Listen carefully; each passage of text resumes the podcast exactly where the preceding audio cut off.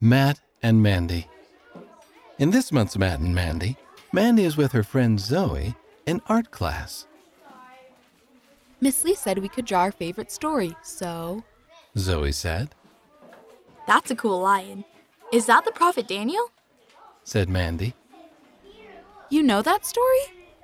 It's one of my favorite Bible stories, too. Your church believes in the Bible? Yes, we believe the Bible to be the Word of God as far as it is translated correctly. We also believe Book of Mormon is the Word of God. It has really good stories about prophets, too. Maybe you could tell me one. Yes, and you can show me how to draw a line like that. It's a deal. Eighth article of faith.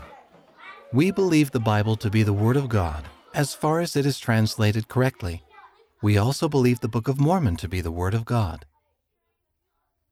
Read by Wes Nelson and Chloe and Margot Patello.